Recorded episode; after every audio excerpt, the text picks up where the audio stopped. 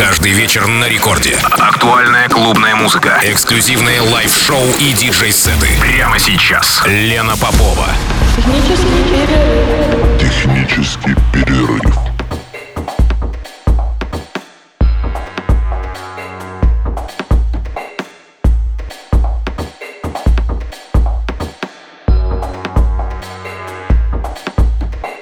Час ночи в Санкт-Петербурге. Здравствуйте, дорогие радиослушатели. В эфире программа «Технический перерыв» на волнах Радио Рекорд. Меня зовут Лена Попова. И сегодня с часу до двух ночи прозвучит запись лайва. У нас сегодня ночь лайва.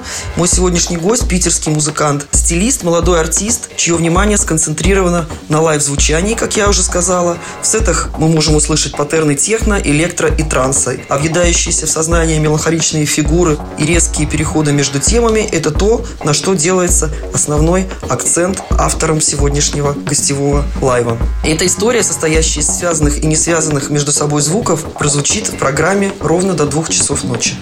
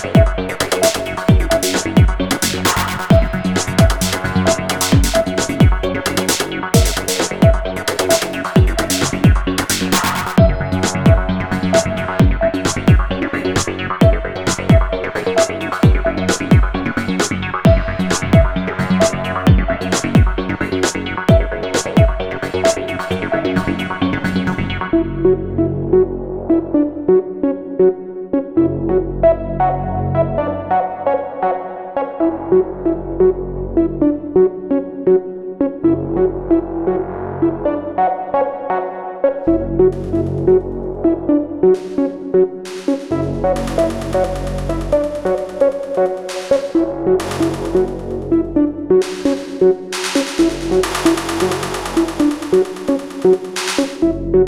you.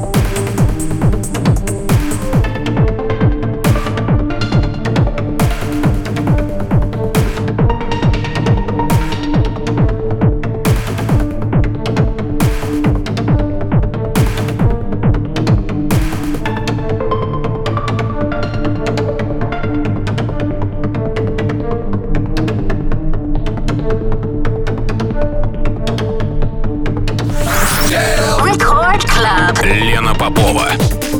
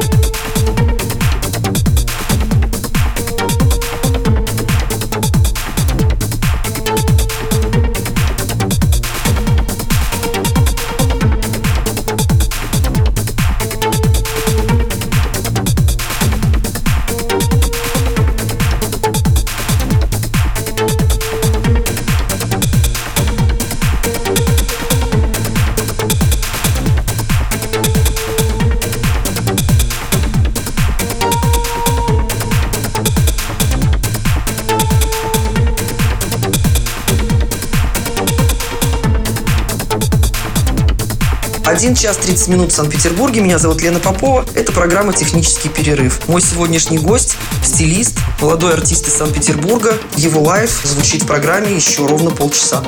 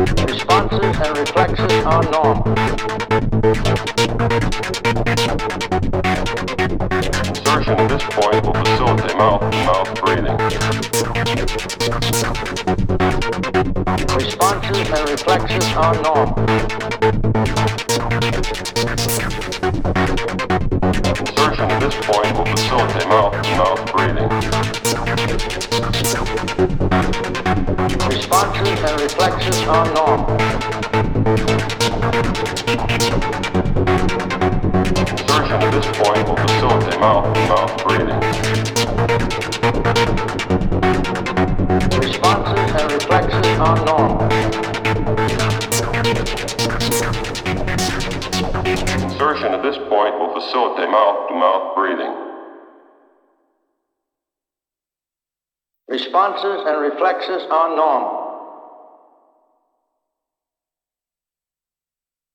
Insertion at this point will facilitate mouth to mouth.